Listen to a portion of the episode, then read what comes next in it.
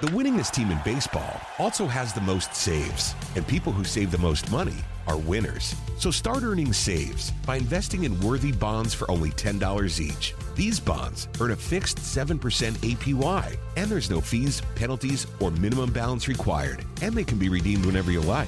You can even round up everyday purchases to buy additional bonds. Go to worthybonds.com backslash save. That's worthybonds.com backslash save and save and win. Okay, before I get to my next guest, Jane Blalock, I want to remind you about a few more of our sponsors, starting with our friends over at Finn Cycles. Are you like me, always considering new golf equipment, maybe a new driver? Well, let me reset your thinking because I discovered Sqairz golf shoes. The patented square toe provides balance, stability, and a wider base for increased connection to the ground, effectively increasing your swing speed by 2.2 miles per hour and an average of nine yards of distance. Independent testing proves it. That's right. It's proven in science. Go to sqairz.com. That's S-Q-A-I-R-Z.com and get Sqairz's 30 day money back guarantee. Use promo code DISTANCE for $20 off. Remember, distance comes from swing speed and swing speed comes from your connection to the ground. And folks, I wouldn't tell you about it if I didn't experience it for myself. I've never felt more stable in my golf swing, which allows me to swing faster and launch it further. Sqairz, the distance golf shoe. And folks, this segment of the show is sponsored by our friends over at the PGA Tour Superstore. This segment of the show is brought to you by the PGA Tour Superstore. See why golfers everywhere are proud to call PGA Tour Superstore their golf pro shop. Visit them online at PGATourSuperstore.com. Now back to Chris and more of the show. Okay, now back in next on the tee with me is LPGA Hall of Famer Jane Blalock. Let me remind you about Jane's background. She's from Portsmouth, New Hampshire. She played her college golf at Rollins College in Winter Park, Florida, just outside of Orlando, where she graduated with her degree in history. She was inducted into their Hall of Fame back in 1977. She won the New Hampshire Amateur Championship three times from 1965 to 1968. She won the Florida Intercollegiate Championship in 1966 and was the New England Amateur Champion in 1968. She turned pro in 1969 and was named the LPGA Rookie of the Year that year. She got her first win on tour here in Atlanta at the 1970 Lady Carling event. She was named the most improved golfer on tour in 1970 and 71. Jane won the inaugural Dinah Shore Colgate Winners Circle tournament, which was the richest prize ever on the LPGA Tour at the time. She would go on to win the Colgate Triple Crown in 1975 and 77. She teamed with Raymond Floyd to win the Mixed Championship in 1978. She holds the professional golf record for most consecutive cuts made at 299. In 1983, she became only the seventh player in LPGA Tour history to earn a million dollars in career earnings. She was named the 1985 Comeback Player of the Year, coming back from a herniated disc in her back. In all, Jane won 27 times on the LPGA Tour and four times on the Japanese Tour. She was inducted into the Legends Hall of Fame in 2014 and the New Hampshire Golf Hall of Fame in 2018. And I'm very honored she is back with me again tonight here on Next on the Tee. Hey, Jane, thanks for coming back on the show. Hey, Chris, it's always a pleasure to be with you. I love the show. Thank you very much. Jane, I, I, I, want to start off by getting your thoughts. Here we are in Ryder Cup week, and we're just a little north of the Solheim Cup, which is just a couple of weeks ago. And I wanted to start by getting your thoughts on, on what you saw at the Solheim Cup. I mean, those matches are absolutely spectacular, and they've really been great for growing the game of golf. I'm a little concerned that we keep losing to the European team on both the men's and women's side, where we've lost four of the last six on both sides. What are your thoughts about what you saw? Well, uh, first of all, it was great for women's golf. Uh, it's great for the international component of women's golf, but I, you know, I tend to be candid and I do have my thoughts and, uh, you know, watching it, I was not there in person. Uh, I've talked to, um, just had an event recently where I spent time with Laura Davies and Nancy Lopez and Juli Inkster and Pat Hurst and those that were there. But my impression was that the uh, U.S. team spent more time uh, kind of uh, engaging the crowd than they did on focusing on their own game. It was a little bit um, troubling to me as I'm watching and obviously rooting for the U.S. team. uh, and it's as if they expended their energy on the uh, on the rallying cry as opposed to just uh, you know making those putts and uh, and having that game face on. So uh, and I think the camaraderie of the European team was very evident, uh, and less so on the American side. So I think that's something that the next captain um, is going to have to uh, have to deal with. So that's my uh, my honest um, you know answer.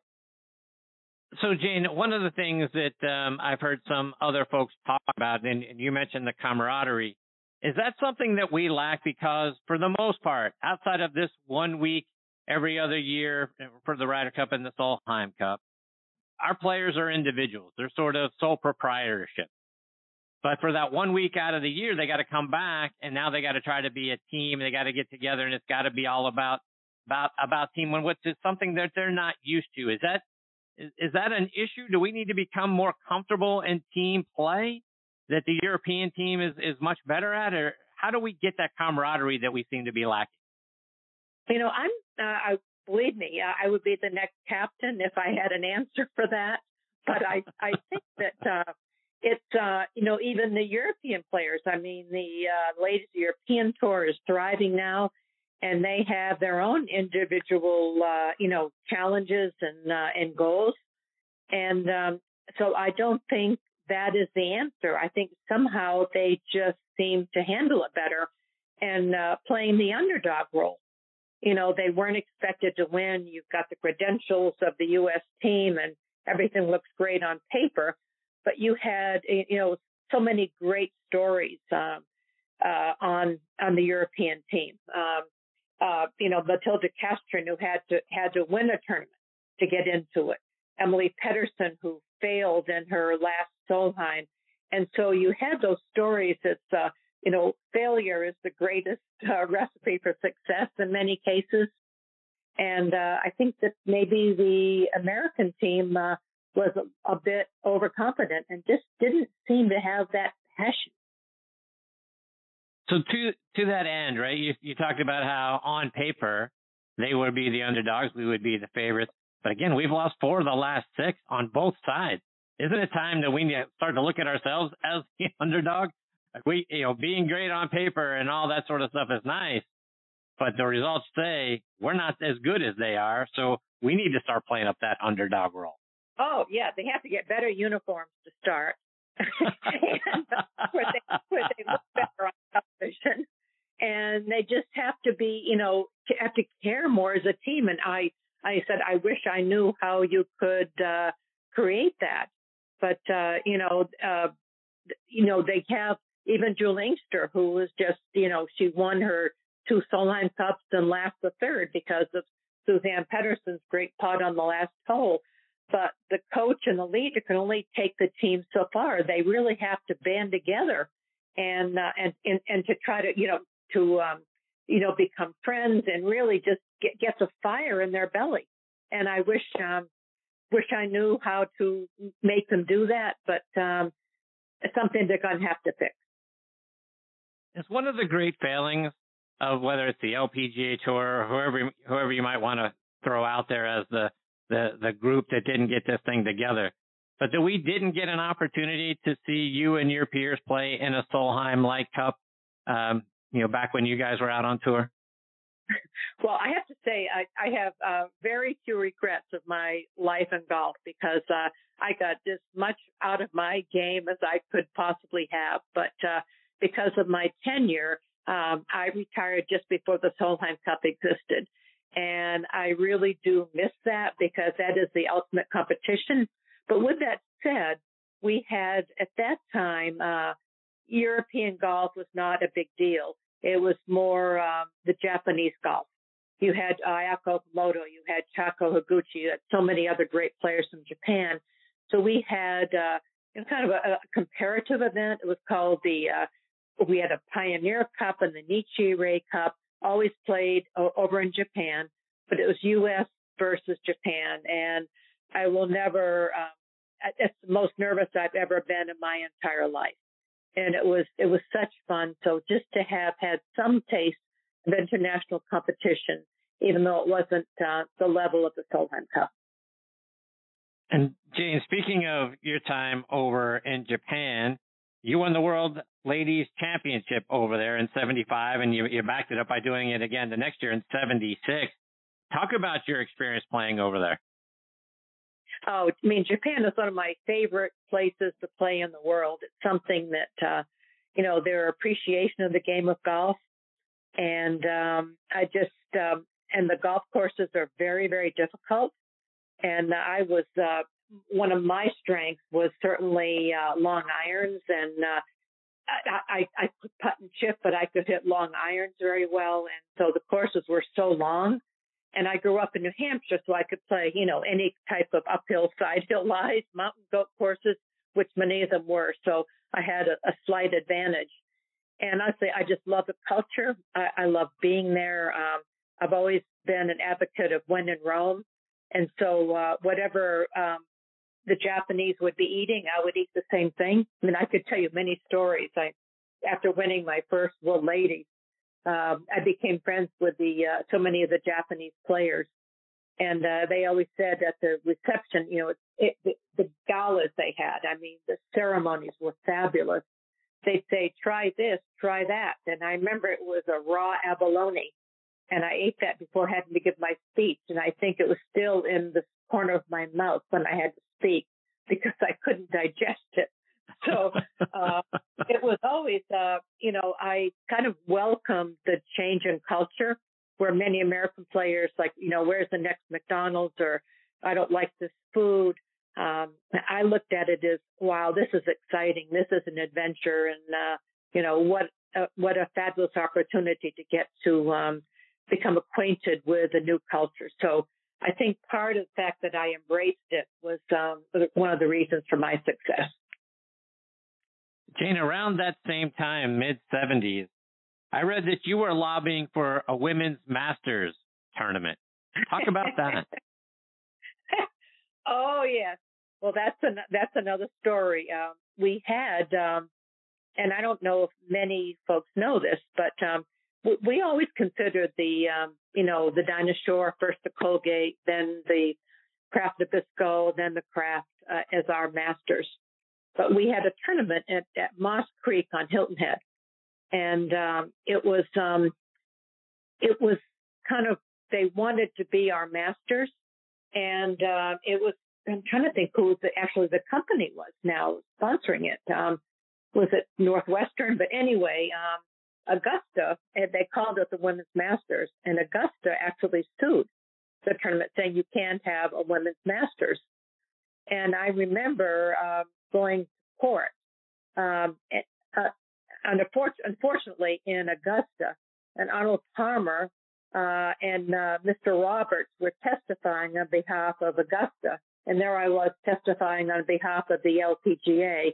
Well, the odds were somewhat stacked, would you say?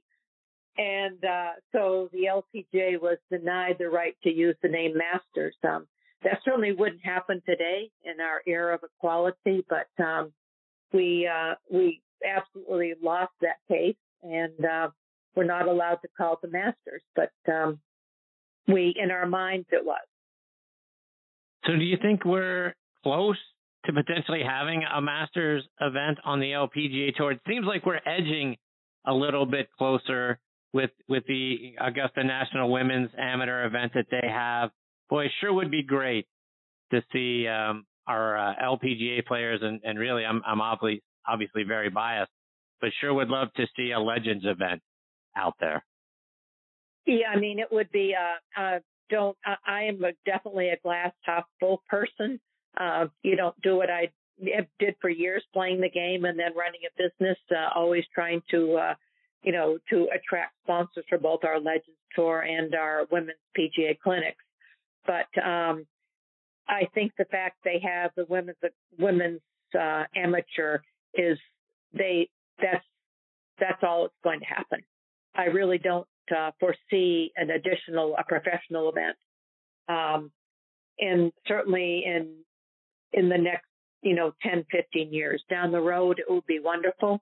But I think that uh, they've checked the boxes and that was kind of an unexpected thing, and I think it made everyone really feel good. But um, it's not on par with what they do for the men. So it's uh, it's a wonderful tournament for the amateurs, but it would have been great to have um, an event similar to what the men have for the greatest women golfers in the world.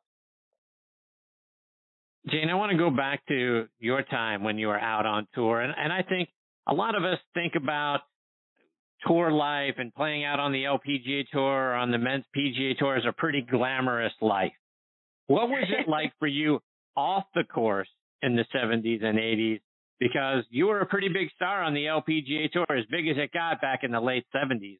But what was life like for you off the course trying to be a part of the LPGA tour? Well, um, we, we probably had a lot more fun than they have today because um, it wasn't. Um, we did we caravanned a lot.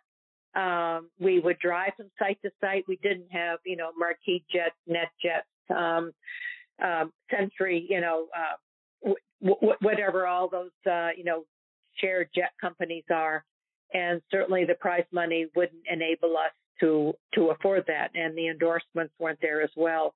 But um, we uh, driving from site to site. You could have seven or eight players. We'd stop over on the way to the next site, and uh, we'd have fun. We'd play Jeopardy. We played Trivial Pursuit. I mean, the the friendships and the camaraderie were just were absolutely fantastic. And um, you know, we didn't have our um, our iPhones. We didn't have our GPS. We had to actually look at a real map and even then, you know, we would have uh, coolers in the back of our car when you were allowed to. That was the, you know, before uh, uh, certainly the uh, driving, drinking was an issue. I mean, we really had a lot of fun. We had softball games, we had volleyball games. Um, as I said, my only regret was not playing the Solheim Cup, but we had so much fun and those memories of all the great things that we did uh, we would go to concerts. We go to, I mean, I went to so many baseball stadiums and we'd all share that. Um, there's not much we missed and it didn't, certainly didn't, uh, impact our game in, in a negative way. Because I think it actually enhanced it because we had more of a real life. So, uh, it was, um, I wasn't an early pioneer. I was not certainly one of the founders. And boy, did they, you know, they certainly did their job uh, and paved the way. But I was in that next generation that um, I think we had a lot to do with where they are today. Um, you know, thank goodness for um, David Foster and Colgate Nabisco, you know, Colgate and then Nabisco, because they truly put women's golf on the map. Jane LeRoy Neiman did a painting of you playing golf. What was it like being immortalized by a great painter like Leroy? Well, that, I mean, that was, you know, I think of the uh, I've been very lucky in my life, but that's one of the coolest things that ever ever happened to me. Um, I actually I had bought a few LeRoy Neiman paintings in my travels. I said I'd like to do. I had a lot of other interests besides playing the game of golf, which is I think why I played well and was successful. Um, but I actually met him. I was at a dinner in New York, and I was seated at his table, and I remember he did a sketch of me and handed it to me, and he looked at me and he said, you know, uh, I've painted a lot of uh, athletes, and some uh, athletes, um, some are paintable and some aren't. But I'd really like to do a painting of you, and I have his original, you know, hanging in my uh, my condominium in Cambridge, Massachusetts, and I look at it every single day, and it's something of which I am so proud to have him want to do a painting of me, and I think. um I know, I think he did a painting of Nancy Lopez but I don't know what else he's done for women in golf. So um, that was one of the major compliments that he wanted to do it. And in 1990, you were appointed to the President's Council for Sports and Physical Fitness by President Bush. That had to be yet another tremendous honor. Well, you've done some homework. You've gone into the trenches. Uh, I have. Yes, it was because at that time, um, uh, it was the President's Council was a big deal. Arnold Schwarzenegger was the chairman. And uh, it was there was a major emphasis on on that whole campaign, And uh, I mean, the most fun part was of that whole thing was going to meetings with Arnold. Uh, we went to his home uh, in um, well outside of L.A. We went to his restaurant uh, in um, in Malibu, I believe it was, and he was very very involved. In fact, I remember I had a couple of meetings with him. Uh, we met with that time. Uh, uh, Bill Weld was governor of Massachusetts, and uh, Arnold and I met with him personally. So, I mean, Arnold was very, very invested. I mean, I don't think Arnold did anything that he didn't do to, you know, 110%. So getting to know him and being involved with him, being part of that campaign, um, and I mean, the whole, um, the, the entire group of, um, the, the appointees. I think Chris Evert was on the group, uh, was in the group definitely. And, uh, you know, so many other interesting people. It was a fascinating time. And, uh, it was quite an honor. And I have this plaque that says the Honorable Jane Blalock. So I guess that's pretty good. Yes, it is. Jane, just a couple more before I let you go. And um, you were instrumental in getting the LPGA Legends Tour started.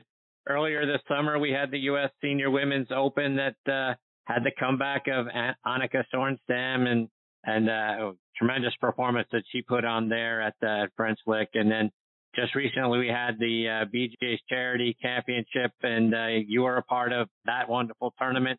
Talk about the Legends Tour and uh, what may be next for you guys. Well, I mean that the Annika that was fabulous. I mean the U.S. Women's Senior Open was great. That's something we have aspired to for 15 years, and I just wish they had they had done it 10 years earlier because you would have had Pat Bradley, Patty Sheehan, Beth Daniel, Meg Mallon, all the great names and winners of the U.S. Open. So they waited a little too long, but at least hey, it finally got done. But our BJ's team championship was so much fun. Uh, it was won by uh, Laura Diaz and Jan Stephenson. I mean, uh, it was a great team. And uh, my partner was Patricia Meunier-Lebouc, who actually won the, um, actually she beat Annika in the early 2000s in the um, Kraft Nabisco. And I have to say, we tied Annika in that event, but it came, it was drama because uh, Laura uh, Davies and Chris Johnson um, hit the par five into Trish only hit it about 210 yards in the air and stopped it, and um, on on a very hard green. And they just missed an eagle putt to tie Jan and Laura, but it was a fabulous event. I mean, we had Juli Inkster, we had Nancy Lopez, um, uh, you know, you you name it. We had uh, you know all the top players. It was it was so much fun, and it's something that BJ's intends to continue. And we hope as uh, far as the Legends Tour is concerned, to have more of those events because, I mean, we have so many of the great names that uh, all of our fans out there recognize. So we certainly hope to do uh, more events like that. Jane, how can our listeners stay up to date with all the great things you're doing, whether it's following you online or it's on social media? Well, there, there are a few ways. It's um, my company is jbcgolf.com. Pride ourselves. We run the uh, you know KPMG Women's PGA Golf Clinics. So that um, KPMG Women's PGA Golf Clinics.com has our entire schedule of um, clinics around the country. In fact, I was in Chicago yesterday. I just flew back today, just in time to talk to you. And um, we had uh, we had 90 women. It was a great day at Westmoreland Country Club. We're in Dallas next Monday. We have these women's PGA clinics all over the country. Um, so it's jbcgolf.com or you know uh. Well, Jane, I can't thank you enough for coming back and then being a part of the show again tonight. You're always so much fun to talk to. I hope we get the opportunity to catch up with you again soon. Well, thanks, Chris. And you know, I'm always a bit candid, so and never a dull. Indeed, I wouldn't want it any other way. You're fantastic. So, okay, thanks so much for having me. Take care, Jane. All the best to you and your family. Okay, thank you. That's the great Jane Blalock, folks, and it doesn't get better than that. She is always so much fun to talk to. She makes me smile. She tells you like it is, and then that's exactly what you hope for, right? You want to talk to a legend and hear her share her stories and tell you the way it was and the way it should be and the way it is. And that's who Jane Blalock is. That's why I enjoy her so much. We had her on the show a couple of months ago. Couldn't wait to get her back on, and she uh, she was fantastic again tonight. Hopefully, we get the privilege of catching up with her again real soon. The winningest team in baseball also has the most saves, and people who save the most money are winners. So start earning saves by investing in worthy bonds for only $10 each. These bonds earn a fixed 7% APY, and there's no fees, penalties, or minimum balance required, and they can be redeemed whenever you like. You can even round up everyday purchases to buy additional bonds. Go to worthybonds.com backslash save. That's worthybonds.com backslash save and save and win. Hey everybody, Buck Belue here, and as a recent customer of Jim Ellis Automotive and a longtime friend of the Vice President Stacy Ellis, man, I know Jim Ellis Automotive Group takes pride in being a family-owned and operated business. I saw it firsthand. When Stacy's granddad, Jim Ellis, founded the company back in 71, his goal was to treat every customer like family by offering a car buying experience that was both easy and fully transparent. And it worked. 50 years later, Stacy's dad, Jimmy Ellis, grew the organization to become Georgia's largest family owned and operated automotive group. And today, third generation family members like Stacy, along with more than 1,700 dedicated team members, are working hard to uphold the values Jim Ellis Automotive was founded on. And that's why Jim Ellis has been around for over 50 years. Enjoy the advantages of buying your next vehicle from a family owned and operated dealership. Visit jimellis.com or stop by any of their 20 dealerships located throughout metro Atlanta. Jim Ellis Automotive, where you can always expect the best. This morning in North Carolina, wheels are spinning. Determination is winning. A passion is now a thriving business, and it shows no signs of slowing down. How? The power of a conversation, like the one Clint Spiegel had with First Horizon Bank about starting a bike wheel manufacturing facility in Asheville. Now it's not just talk, it's rubber meets road. First Horizon Bank. Let's find a way. Go to firsthorizon.com slash Clint. First Horizon Bank member FDIC.